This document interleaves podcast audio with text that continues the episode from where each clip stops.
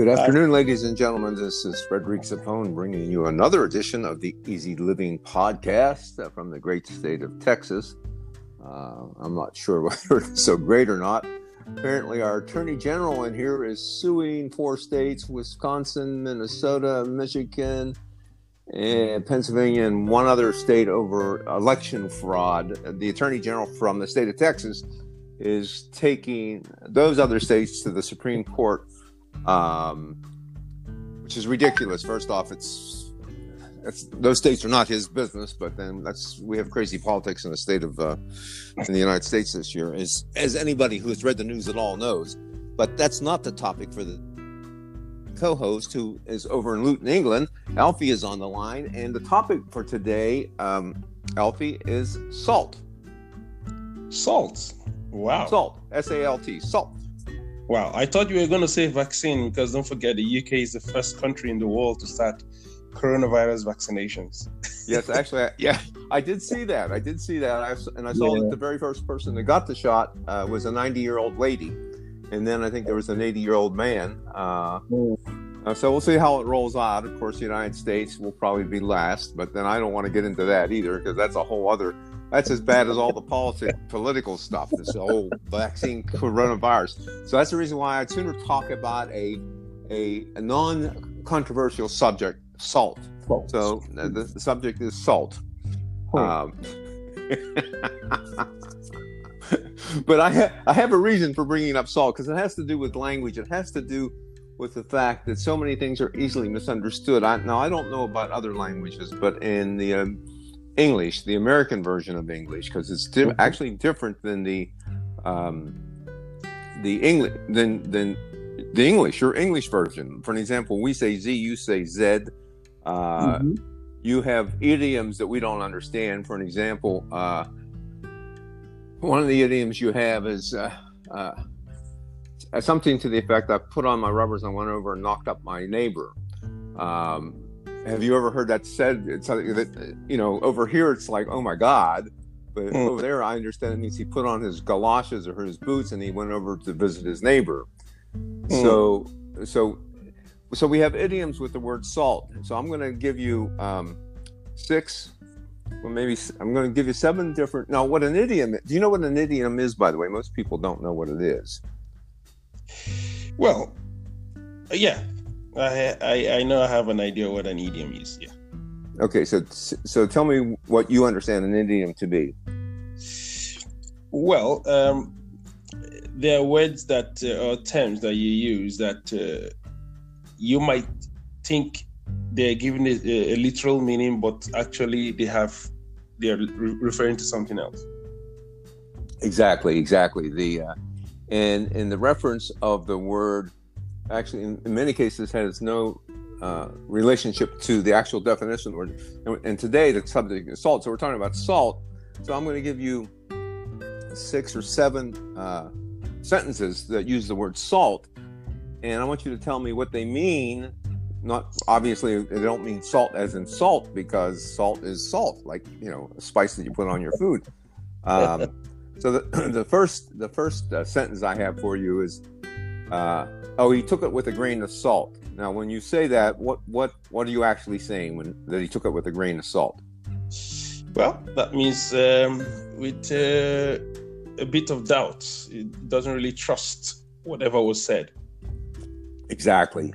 And even though we use the word salt, now for somebody that's trying to learn our language, that you know, it speaks a foreign language, uh, mm-hmm. much different than the American version of English or your version uh, that, that could drive them pretty crazy. Now, the next the next sentence that I'm using the word salt in is, what does this mean? Don't rub salt in his wounds.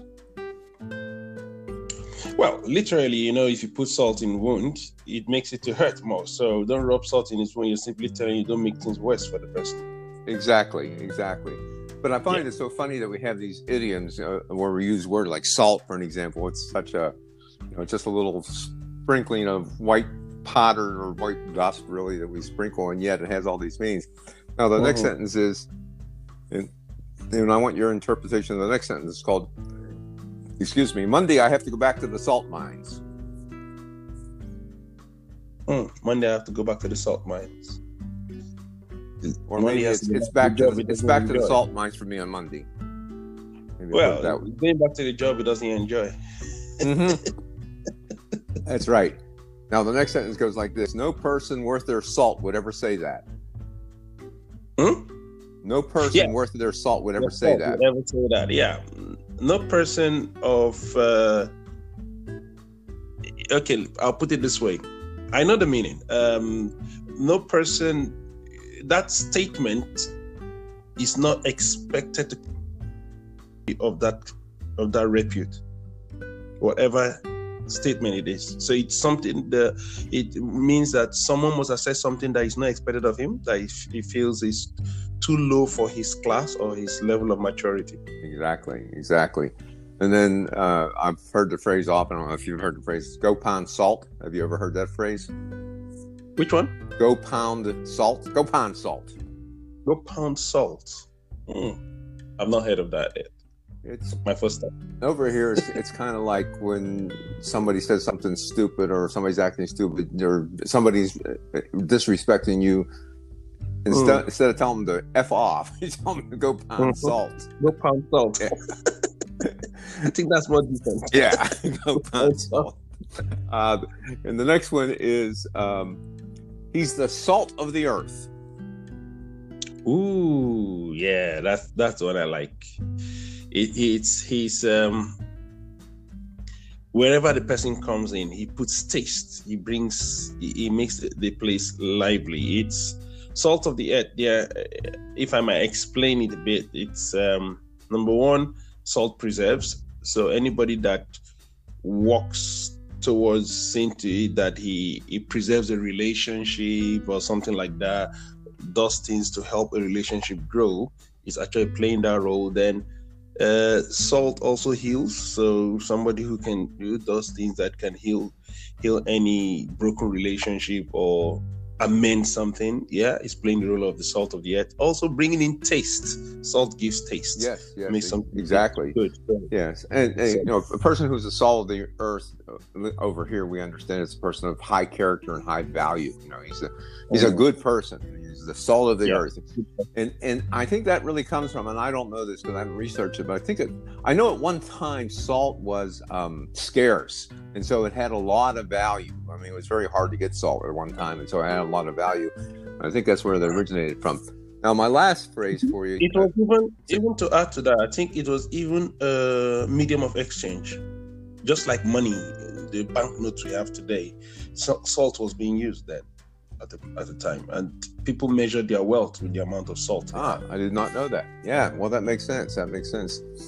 Yeah, things change over time. Of course, we find that paper is easier Yeah. to, to transact than pounds of salt. So, so the last one I have for you today about using the, the idiom salt. Uh, someone salted the gold mine. someone salted the gold mine Mhm. hmm. someone spo- salted the gold mine hmm. Hmm. He spoiled things Say again. did he spoil things Well, in he- I guess you have. To, I don't know how it is over there, but you, and it's not a phrase I think it's used. Obviously, it's not used that much anymore.